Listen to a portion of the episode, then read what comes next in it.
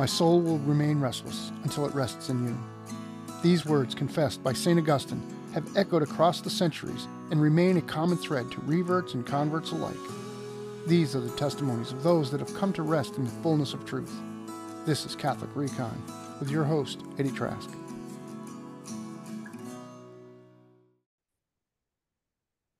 Hello, everyone. Welcome to this week's episode of Catholic Recon Testimonies from Reverts and Converts. I'm your host, Eddie Trask. This week's guest is John Heinen, who is the marketing director at Fuzati. If you're not familiar with Fuzati, Catholic marketing agency, fantastic work, absolutely fantastic work.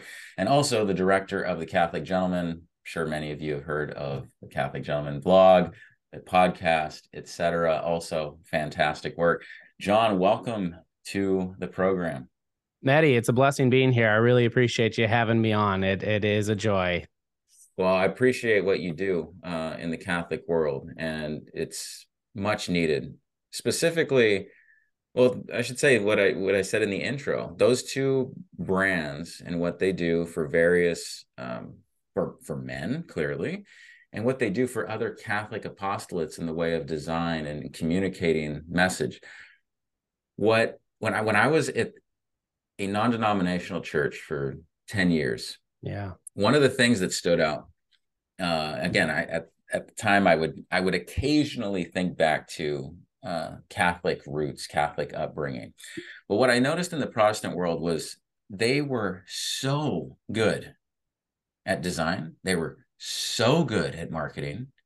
They were so good at boiling down a complex message to yeah, something that was very simplistic. Are. So it's funny. Catholic Gentleman, Fuzati, there are some other players out there for sure. Um, but those brands, when I was reverting to the faith, I thought very highly of them because they communicated in such a way that was um, that I had only seen for so long in the Protestant space. Why do you think that is?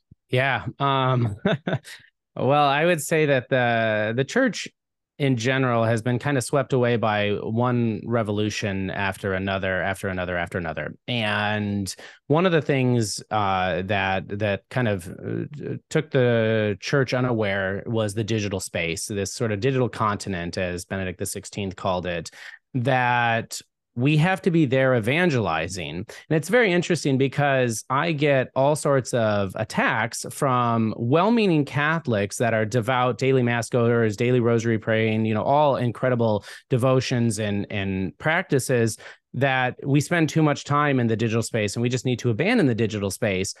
But unfortunately, and something that the Protestant church didn't miss out on was was that opportunity uh, to bring Christ to that space. Now, the Protestant church has, you know, taken it because they found the opportunity to not only bring Christ but also to make money, you know, within within that uh, digital space and bringing uh, really the best. Uh, uh, let's say sort of digital experience that groups had to offer and were presenting to others.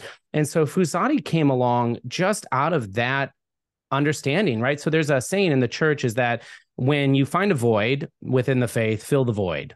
And that's what Fuzati did. So they found this void within the faith of getting really high quality Catholic messages, right? Because it was one thing to take a picture on one of those old digital cameras, you know, of your church and then to slap it on to Facebook or Instagram in its in its heyday and um, and people weren't resonating with that when they were seeing Coca-Cola and, and Under Armour and you know Marvel movies and you name it and all of this incredible high quality content.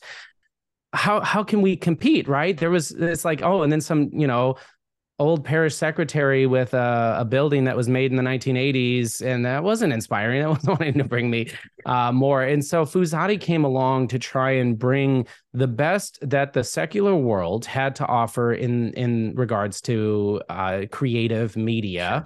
Uh, to and do it on behalf of the church. And so we do. We've got, and speaking of Fuzati, and then I'll switch to quickly to Catholic gentlemen here, is that Fuzati has uh, you know, going on now six full time designers, and uh, multiple of them are award winning designers. One of them worked with Smuckers and Purell and the NFL and these sort of things, but they kind of all found the what was wanting in the they experienced what was wanting in the secular space and were looking to do something more meaningful more purposeful with their with their talent.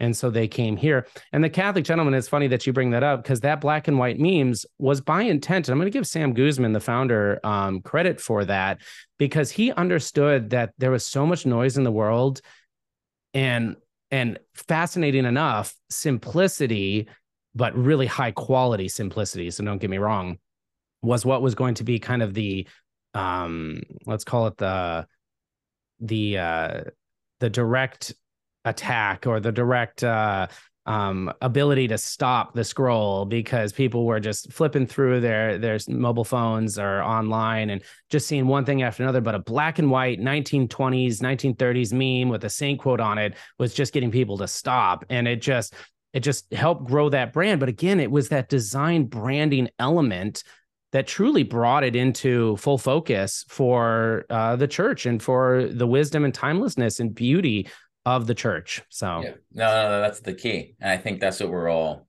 looking for. It's like yeah. the church is talking about the beauty in general, and then to see the lay faithful go out and communicate that beauty outside exactly. of the churches to communicate the beauty was was very intriguing to me. So why don't we why don't you tell me how how is it that you got into those spaces or even better to go back to yeah. childhood and work your way towards your career? Right focusing on on the the theme of the show. Absolutely. Yeah. so um yeah so no I, I like talking about that. I was very blessed to have some incredible catholic parents. And so i want to start there because um my my parents did everything they could within their faculties to um, make make me a good Catholic boy. and I and I uh, I didn't reject the teachings of the church, but I didn't understand any of them. And we're talking about all the way up through high school. Temperamentally, I had to be the best at every single thing I did. And I would say that that was uniquely a grace from God for me to not go off the deep end um like some of these great catholic evangelists are and their you know their backstories and things like that. I, and and i'll explain why being the best at everything i did had to be that nature. I uh, my identity was found in people's praises and people's affirmations of the work that i did. And so i can remember in confirmation class in 10th grade uh being the only one that memorized some paragraphs of the catechism. Now don't get me wrong it wasn't because I was fascinated with the catechism. I don't even think I owned a catechism, but in one class, we had to go into these small groups. And I remember reading a paragraph from the catechism and then just quickly memorizing it. It's a blessing that God has given me. And then when they went around to each small group and said, What did you learn? And I stood up and I just was able to recite this catechism verse. Everyone was like, Oh my gosh, he's a genius.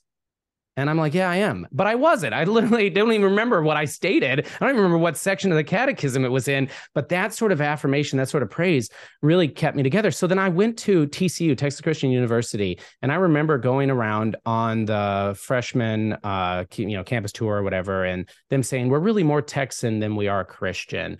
And I remember thinking that was odd, but again, I wasn't devout in my faith. I didn't understand my faith.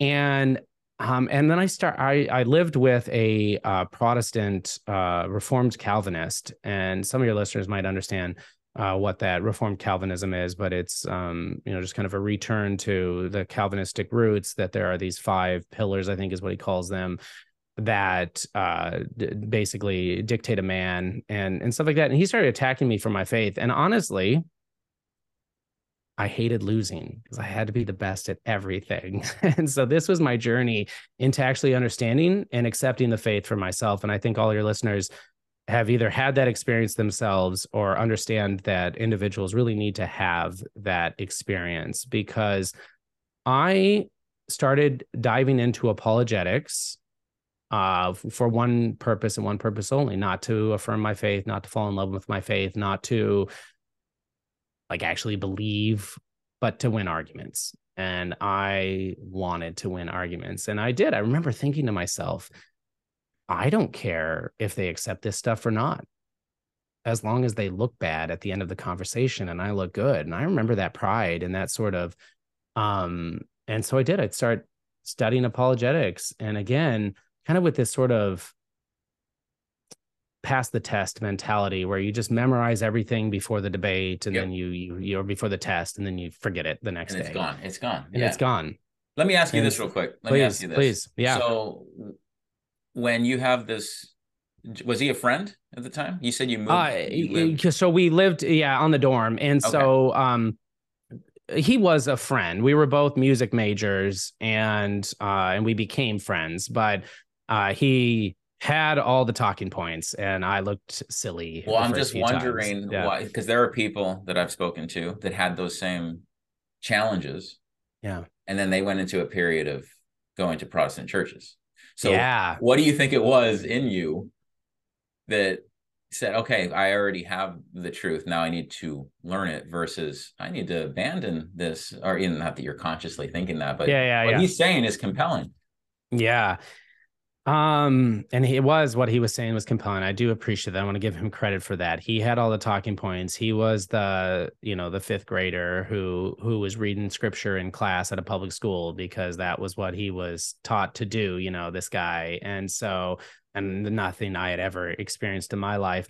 So to answer your question, I would like to um assume grace, right? I assume I assume grace really kept me from that. And I think I honestly thank God a couple times every week and I have since um maybe post graduate school. So for the last um 14, 16 years of my life, somewhere around there, I have been thanking God multiple times a week that He made me Catholic and that He, and by making me Catholic, I was born into a Catholic family, a hedonist for the first couple months of my life, and then, uh, and then I was baptized, and, uh, and, uh, and so there's that grace for sure. That being said, I'm going to liken it back to my temperament and the fact that I really didn't care about learning anybody else's faith. I just wanted to win. Now, if I had, de- and here it is, if I had dove into apologetics and not found the answers that I was seeking, I absolutely would have moved and looked elsewhere. Sure. Probably would have become an agnostic I probably would have not looked into a Christian faith. I would have um, likely abandoned uh, the faith if if I'm just thinking about other individuals like me that have walked the same path and have done that. So for me, I was so blessed to have picked up um, those beginning apologetic uh, little magazine looking tracks and um, and I remember experiencing reading questions that I had never asked or other people had never asked me and answers that were so satisfactory to my intellect at the time that I just was a little awestruck by the genius of the church and the genius of the the theologians and saints that have brought that together. And so it was because of that. It was because of that grace that guided me to those books it was because of my temperament that I had to I had to win. I yeah. like I didn't and I, I can't stress that enough. I didn't want to convert people. The thought of bringing or being an instrument of the Holy Spirit to convert people well, I certainly didn't understand what I just stated right there back then. That wasn't even a thought of mine, but I didn't care about that. I just didn't want to look dumb and I wanted uh, I wanted to win arguments, and fortunately, the the Catholic Church and the apologetics uh, helped me do that. Got so, it, got it. So then you were saying that you were winning those debates, arguments. those arguments, mm-hmm. uh, but it was certainly not because that was, you know, you you just wanted affirmation, you wanted to win. So yeah, what was the next, I guess, turning point after all of that? Um, uh, it was my spiritual director. May he rest in peace. And by spiritual director, I didn't even know that was a thing.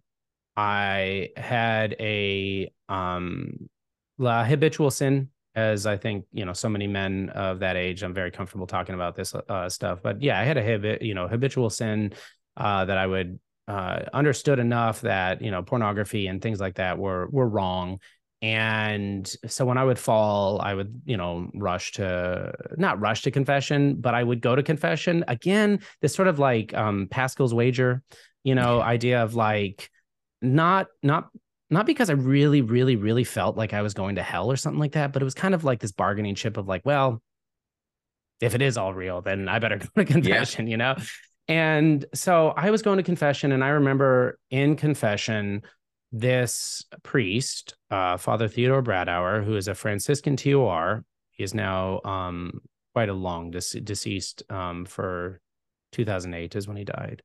And so 15 years or so, just under. And he was in confession and was the most kind but like like holy sort of kind like a very virtuous kindness not like um like he he didn't ignore sin. He wasn't trying to ever he never once was like ah you know things are tough these days. Don't worry about it. There was never anything like that. He was very much uh, a, a father and was but but there was a certain uh, charity and kindness about him that I requested if during confession, if I could just learn from him. I was like, it was a weird thing. It was the Holy Spirit, absolutely the Holy Spirit kicking my butt after confession. Was I just said, you know, can you can you give me books or something? Like, can you can you talk to me outside of confession? Like, there was something about him that was infectious because he was so devoted to Christ. And he became my spiritual director. So this is a little past halfway through my undergrad year. So I was a junior. And then, and this is fun because I did my master's at Yale. And between my senior year and my first year of graduate studies at Yale, he got moved from Dallas, Fort Worth, Texas Christian University, where I was, upwards to Loretto, Pennsylvania, about three hour drive from, uh, I think, three, four hour drive from New Haven, Connecticut, where I was. And so a couple times a year, I would just, I would talk to him on the phone a lot uh, as spiritual direction for my time at Yale until he passed away. But I like to say he taught me how to love. And and i mean like a true authentic christ-like selflessness self-giving willing the good of the other sort of love.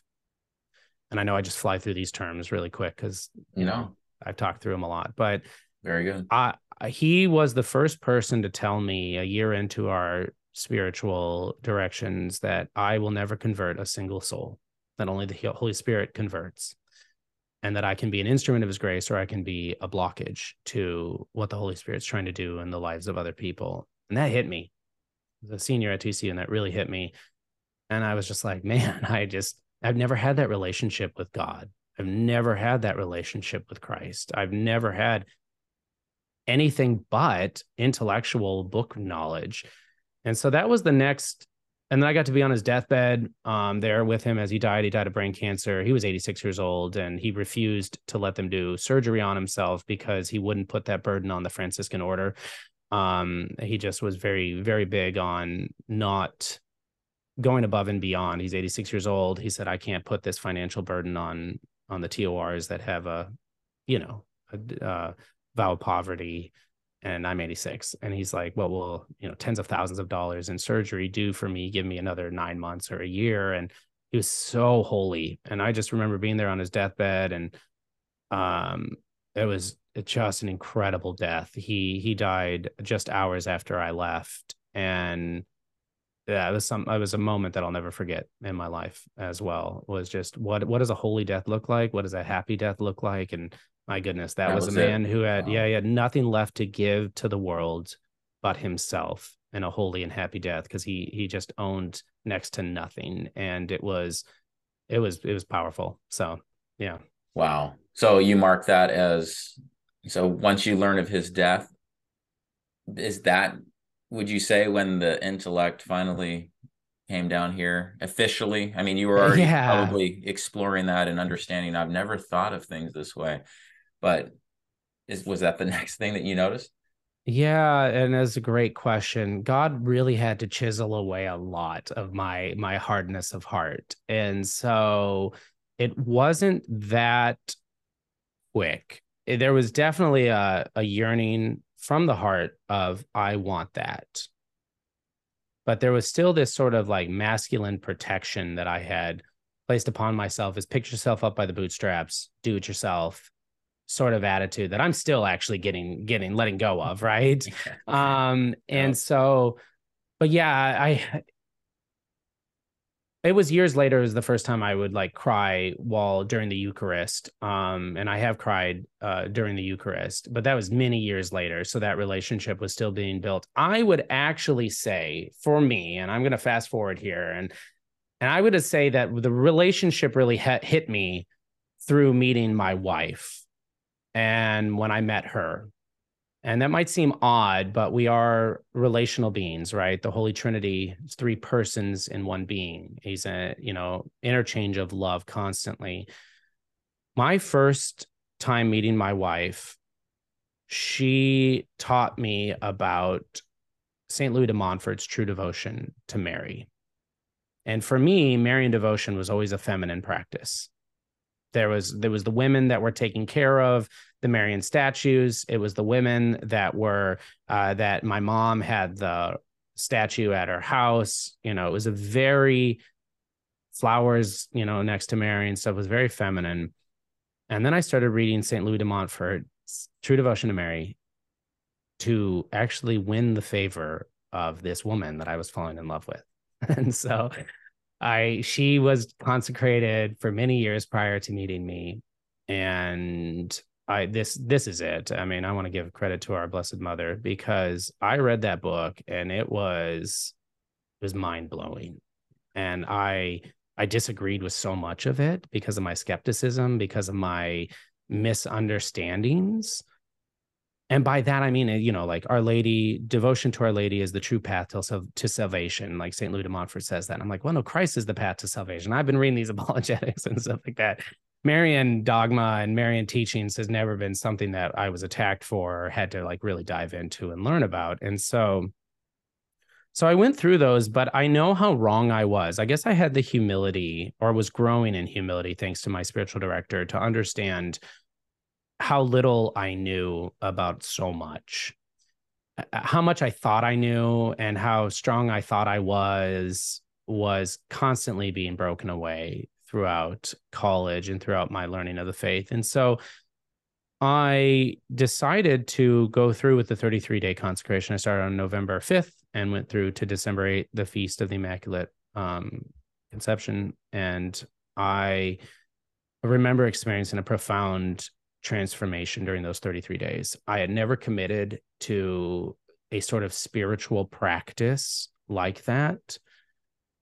And when I got consecrated to Our Lady, um, it was it was powerful, and so much of the church's teaching started making sense, and so much of my heart, that unification, like you were saying, of of your heart and your mind, really fast tracked, went went forward, and I started praying every single day. Um, I'm totally thine, and all that I have belongs to you, and my sweet Jesus, through Mary, your Holy Mother. You know, every morning, multiple times. I started asking God for His will. I finally started saying, "I don't care what you do with me, just, just use me." And that was that relational aspect that came along with that true devotion to Mary. And and one final silly story is as a professional trumpet player, that's what I was getting my degrees in was was trumpet playing and I played in the Olympics in 2008 trumpet obviously not not you know track or anything like that. Um I played trumpet over there. I was, you know, touring the world and playing for different things. Um, and I always believed when I would read those things in apologetics that like, you know, giving yourself over to God, dying to yourself, all these sort of things, like maybe later, definitely not now, because I don't want God to like I had these images that God was going to like crush my fingers and I couldn't play the trumpet anymore. And he was going to take that away from me. And this sort of like misunderstanding of God. I would say that, yeah, through true devotion to Mary years later. Uh, so now I'm 24, 25 was when I finally started experiencing um, emotionally that sort of, or from the heart, as you stated, uh, connection. So Great, great answer. Um, how do you reconcile that? You mentioned that you still have those moments where you're saying, I'll just figure it out. I'll just do yeah. it on my own. How is that interacting with surrendering at the same time? Yeah. Yes. What a great question. Um it is an everyday battle, right? Uh, I would say that uh, till this day, it is an everyday battle. And God knows that this is something that I struggle with and will continue to struggle with. And so I do trust in Him, though. But I will say that my spiritual devotions and my spiritual practices have really helped that. My understanding that fasting is not so much for reparation for my sins or the sins of others or um you know to for this intent or that intent which are all beautiful and they're all necessary parts of fasting. I'm i'm, I'm not neglecting that. But for fasting as st john climacus stated is for purity of prayer that fasting rightly understood as the eastern desert fathers understood it is like the only way to like really have a loving communication with christ. And this is just one example because everything has to be black and white for me. And i realize that when i am when i'm going through from from my my temperament. So i have read two books at least a dozen times each. And one of them is uniformity with god's will by st alphonsus. And hearing the story about st alphonsus right? So he had rheumatoid arthritis. His neck was was so pushed down to his chest that his beard hairs would grow and would actually grow into his skin, you know, and he couldn't uh, sip of the cup until he had to stop saying mass until his brothers made him a golden straw that he could sip from so that he could go back and say mass and he had so many burdens and so much suffering in his life. But when you read uniformity with god's will and you also learn that st alphonsus had men read that book that he wrote to him near the end of his life you know when he couldn't see anymore they were reading that book to him just to keep that reminder. It's kind of like me right? Is that i need that con that constant reminder of of just detachment of confident abandonment to the holy will of god. And that confident abandonment that second book um, is uh, Father Jacques Philippe's Searching for and Maintaining Peace. Uh, I've read that book probably a dozen times, and every single time I read it, I'm just like, yes. Why have I done this to myself for the last six months again? You know, and it's just it's that constant reminder. I really believe that humans need to saturate in the brine of great thinkers and great spiritual directors and formators but it, it, we have to saturate ourselves in it. It's not like something that can just be dusted on before being dropped into the oven right? It, it is something that like we really need to marinate in in in the thoughts of these things. And for me that's that's really what's been helping me. And so uh yeah that that's uh that constantly helps me remove my thought kids do that as well right? My wife does it as well uh you know it's it's not a day goes by where i'm not aware of my um attachment to certain vices and things like that because my kids help experience that. Uh, somebody told me recently and i actually put it into practice that when your child walks up to you and you're on the phone and they are trying to wait to ask you a question to stop and look at them and say the next time you see me on my phone and you're trying to ask me a question the first question I would like you to ask me is, Daddy, do you love me? You know, and like really building up that really. And so I did that with my my my daughter, who's um eight years old. Told her that, and she's like, okay, but you know, but it was for me was like I was, you know, looking at my phone and making her wait so that I could like I don't know, respond to a YouTube comment or something like that that like is really meaningless in in a certain degree because you know these individuals while human they're not they're not looking to be transformed in the comment sections of youtube's but my daughter here who needs yeah. my attention and needs my fatherly love needs my fatherly gaze is sitting there waiting five minutes for me to finish something up and uh you know so the those little practices those little reminders on a daily basis are what keeps me from falling back into intellectualism only. I had a great speaker on my podcast last week, uh, Dr. Roland Millare, and he talked about Benedict the 16th, that was one of the Benedict 16th's greatest contributions is this idea that theology has to return back to the knees. And I would agree. Like if I'm not um, kneeling down regularly and humbling myself regularly, it's going to be very easy for me to fall back into kind of pride and intellectualism and all of those things. So. Well said. Well said. Mm. So where do we pick up with this story? So okay, you have the consecration that, and you noticed that that was changing you. Um, obviously, your wife is probably seeing changes in you as well. What yeah. was the next big step? Did when you returned to mass after all of that, did you have and you mentioned crying during yeah. the Eucharist, right? Was that? It was, yeah, it was overwhelming. I mean, I would say that there was, um, hmm, in suffering, God has helped me to grow in holiness.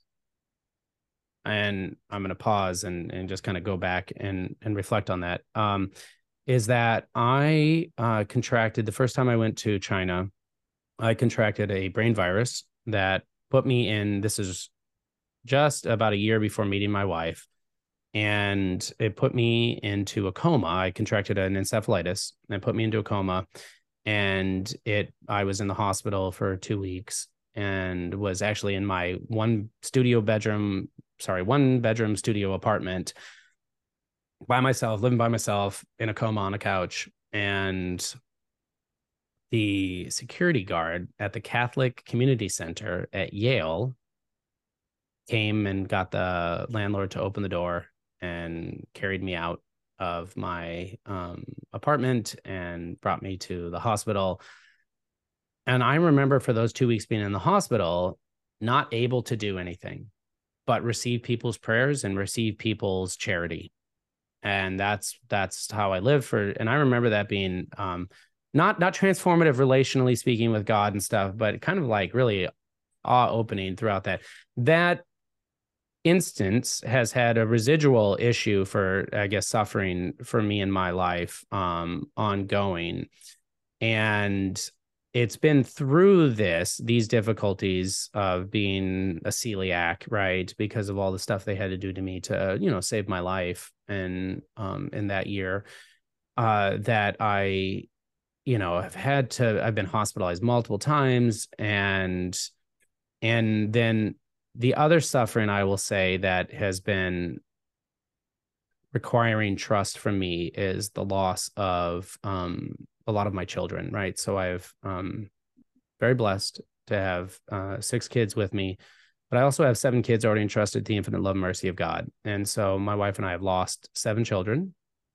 And um we lost twins last year and my wife had to go through labor and delivery and it was uh, traumatic. But throughout all these sufferings i would say that i'm always learning god is breaking me down even further. And the sense that there's there's kind of like this idea to understand god and why he would do this and to rail and fight against him. But then also this idea of trying to live in faith and trust that he's doing these things for the good of of my soul and my wife's soul and my family's souls. And um and he has allowed me in that process to kind of die to my ability to control everything and so i think within this suffering and i the only reason i bring that in is because to talk about the eucharist and stuff is because it's been in that suffering that he has united me to my emotions, not to deny them, but to understand that they are a part of me and how he created me. And that this certain stoicism to like push them deep down or ignore them or move forward deadens me to others in my life and to their needs, uh, the people who are with me and so it is it's been through these moments and and I don't want to create the confusion here to to any listeners. It wasn't like my child died and then I went to the uh, communion mass the next day and I cried and really it was because my my child died. No, I, I do feel like that sort of breaking down of my ability to control everything around me and having to constantly remind myself to live in confident abandonment to God's holy will, regardless of how I feel, regardless of what I want, regardless of of the love or the sufferings or joys or um, difficulties in my life has really been the long road for me that has opened me up to those moments. And I don't, I, because and Louis de Montfort talks about this. He talks about not praying for like you know spiritual uh, locutions and spiritual awakenings and stuff like that uh, in in your own heart. You basically like trying to test God. Um, there is that part of me, you know, that's been I should be crying right now or something like that. Force yourself to cry, you know, or that sort of like like manufacture emotions. And as humorous as that sounds, I'm very humble. I'm very I try and be practical and let let your listeners know that it's been it's been a long journey for me. And but I will say that uh, those moments where I've cried during the Eucharist have come on completely unexpected, unprepared, unplanned uh, for me. I'll I'll be there, and there'll be something connected with um, the priest, you know, um, and there'll be something connected with uh, uh, maybe just just the way the mass is structured um, with the beauty of of a great choir that's maybe singing polyphony, you know, and and things of that nature that are like touching me in a certain way. But all that being said, without trying to calculate all of those situations, it, it's a grace from God. Like to experience that is a grace from God, and I've been I've been very thankful for those moments. Again, though, my natural tendency is like, okay, now I want those moments more frequently. God, make them happen. You know, but but uh, but it has happened a few times. And again, he's he's he's been working on me, and I want to, you know, I'm reminding myself in this conversation right now the importance of just allowing him to do that and to build that relationship and to uh to just be just be in him and, and experience life in him. So. Yeah no it's very very edifying for me. Um can you take a moment to speak more about Catholic gentleman, not necessarily as a brand, but what you're seeing in men. Um, yeah. And maybe even tie it to what you just explained, whether it's understanding suffering, uh, running from vice properly, not just saying I'm running from it, but what are you doing in combination with that? I know you guys get a very broad look at what's going on. So yeah, I'm good. I appreciate that. Thank you. And I love the Catholic Gentleman. It's been my passion project for the last three and a half years of my life. It's been um, it's been a just a great joy to help af- affect change in the lives of men. And so we don't understand these things. I'm going to actually just go straight to the heart of it. It's because men don't understand that they're sons of God. And we've maybe heard that at, in in a homily or something like that, right? We have maybe heard that stuff, and then we just compartmentalize it. Oh, that that sounds too abstract or something like this. Um, but here's the thing is that until we understand that we as men are sons of God, we can never truly be a man because we have to receive our sonship from him. And by that, I mean, practically speaking, you need to talk to God about that. Men need to heal from these father wounds. Another thing that I like to say, because while I've been digging deep into this, is like, okay, who is God? Like if God is the father and God is my father, who is he? Because I think men get that wrong. Well, I know men get that wrong all the time. I just put out a survey less than a month ago uh, to help us with this membership program that we're launching. And I got, by all God's goodness and grace and holiness, uh, almost 800 survey responses from men, and they were essay style responses. Wow. And it was it was incredible. And I will say that there's just this one thing that we I'm not unique. Men want things black and white. They want things they want the order they want the the legalism they want these sort of things. And and there's there's a truth to that and a need for that order in in in the lives of men. But as you were just getting at we we ignore the vulnerabilities. We ignore the emotions because we somehow think because society has put them upon us that these things are unmasculine or unmanly. But it's not the case at all and so to go back here to being God being the Father is who is God the Father? Because if God is calculating, exacting, manipulative, waiting for you to screw up, not not giving you the graces, weighing your good decisions against your bad decisions and stuff like that, that's not that's not a father that I want to be a son to, right? That's that's not desirable. But if God the Father is as as King David said in Scripture, slow to anger and abounding in steadfast love, well, let me think about that if he's slow to anger and he's abounding in steadfast love, and God is love, as it says in in New Testament, and Christ by His example came to give us this love. Well, now that's a father worth being a son to, and that's a father that we need to better understand. And the more we understand and appreciate God the Father, the more we love him. And the more that we love him, the better men that we can be.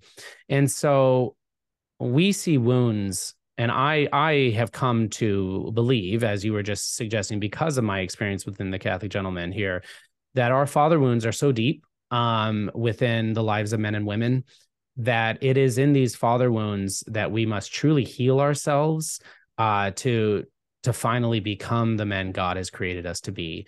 Because when we are healed from those wounds, we can then finally be transformed and be instruments of, of grace for the world. So those wounds are deep and and each man is different and each man has these misunderstandings and these um um preconceived notions that that we really have to work through and we have to be honest but I love the fact that we started talking about the relationship with God because I also think that that is something that is completely lost. Mm, that was an overstatement. It is something that is is rather lost. It's it's law. It's largely lost in yeah. in our um our church uh, today, which is this fact that at the heart of prayer is a loving union, a relationship with Christ, with God the Father, and with the Holy Holy Ghost and that uh, the, the liturgy, the Holy Mass, the Ten Commandments, the Beatitudes, all of these things are designed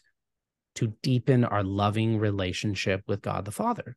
And it was actually the Eastern Desert Fathers that really helped me see these things. I brought it up in fasting earlier today is that I think most men fast for the same reason that I fasted for. I fasted for at least over a decade, at least 12 years, always with an intention, always with reparation for my sins. But I honestly, in the back of my mind, after like a decade of this, was like, am I done fasting for reparations for my sins? Like, is there is there a you know because it's it's all calculating. It's not about a relationship. It's all it's all calculating. And I feel like, and I get it on on our on our posts all the time. Like when I post something about God's will, I get at least a dozen men saying, how do I know what God's will is? How do I know what God's will is? And it's like, yeah, I get that. I totally get that. But here's the thing is that God just wants to talk to you all the time. And you might have a, a discernment in your life that you have to go down one path or down the other path. I got to, I have to move here for this job or move here for this job. Um, my wife and I could go see marriage counseling, or we could continue on on this on this pathway. Um, you know, God is everywhere and he's down all paths. Now, if you are struggling in your marriage, you need to go seek help. But if you're discerning between making, if it's not a moral judgment or moral call, it's like I could take this job or this job, or I could buy this house or this house, or I could eat this dinner or this dinner. God is down both pathways and he, and he can be met there, but he wants to meet us there. And then so that we don't get into the feeling that like God is universalist and God, you know, he's a God of order. He's a God the Father who lovingly there's rules and there has to be rules because without those natural and moral laws, we we will choose our way. We will start putting God into the box that is the God that we created. And oftentimes the God that we create is the God that we get. And so it's important to constantly die and to understand that in our finite minds, we'll never be able to grasp the infinite. And so, I mean, I feel like I've gone all over the place, but, no, but no, really no, is, getting this, to that no, father's wound. So it's actually, yeah, uh, really well received. I, I really like what you're focusing on when you talk about calculating. Yeah. Um, you know, you're just you just mentioned an infinite God, and yet here we are. We're trying to calculate how things should go, or haven't I I've done enough, right? I did the 35 prayers that someone told me to say or, or whatever, but there are all these again finite um endeavors that as you're we're all trying to seek the infinite God and we're saying many of us, well, I'm willing, just I, I want to do what's right. And then we go back to calculating. That's right. Right. So all the time. I, I, like that you're talking about the day to day. And I know all these men, so I see it um, at men's conferences and, and elsewhere. It's as people are leaving the conference or even during breaks, they have this um, they've let go of things they've dropped burdens so maybe they went to reconciliation i don't i don't know what has happened or maybe the words of a speaker touched them yeah um, but if you don't have the day to day. So i think only with the day to day can you continue to just let go because you're talking about the wounds as well. So i think that you go back to calculating and you and part of calculating is probably dwelling on things that are yeah. you know that happened in the past. And I think when we dwell on things as well, oddly, it gives us some sense of power. You mentioned that as well, being able to say, I have the power. So somehow that leads to pride. There are a lot of things this. that need mm-hmm. to happen. And a lot of it uh, comes down to obviously not calculating, but also just dropping all the the baggage and, and allowing God to pick it up. And, yeah, it's so true. And yeah. and I completely agree. And those those moments of allowing the Holy Spirit in where we can become vulnerable, the the church needs that. The church absolutely needs that. Society needs that. Uh the our families need that. They need the father who's not afraid to ask forgiveness for his to his child uh yeah. because he he was um angry and unjustly so. And we need the father who is asking God for humility, who is honest with the pains and is not afraid to express to others that he doesn't have all the answers yeah. because in that in that brokenness is where god can truly transform us and can truly lead us and lead others to him and and that's what he needs we he needs this receptivity right and that's odd because men are by nature active we are by nature ordered and controlling. And honestly, it goes back to Adam in the garden, right? Adam was created outside of the garden. The world was in chaos. He watched God bring the world into order. He God used Adam to name all the animals and the plants and help bring order to things. And so man sees that that's a part of our nature, but at the same time, we can't overemphasize that to the degree that we are inhibiting God's work yeah. within us and his love within us. And so um it's it's a struggle, it's a balance, but it's a worthwhile adventure because without that uh, life is so boring it's so filled with pride power pleasure right like all of these different um, uh, vices that we pursue worldly affirmation like i so um, pursued it wasn't even money it was just like as long as people thought i was smart and you know gave me credit and you know stuff like that you know but it it is it's it's all about that um allowing this this brokenness and i and and the world needs our masculine strength and that's part of masculine strength Agreed. So. Agreed. Um, John, I want to thank you for your time. Really appreciate how you communicate your thoughts. It, it's very edifying, and I know the listeners will find it edifying as well. Uh, would you be so kind as to close us in a prayer? Absolutely. No, I'd love to. Thank you, Eddie. So, yep. in the name of the Father, Son, and the Holy Spirit, amen. Holy Ghost, we just turn to you and pray that you might come down upon us and upon everyone who is listening to this episode. We pray that you might transform our hearts, that you might help us understand the beauty of God the Father, the love of God the Father, the truths that the church has upheld throughout the centuries and the ages.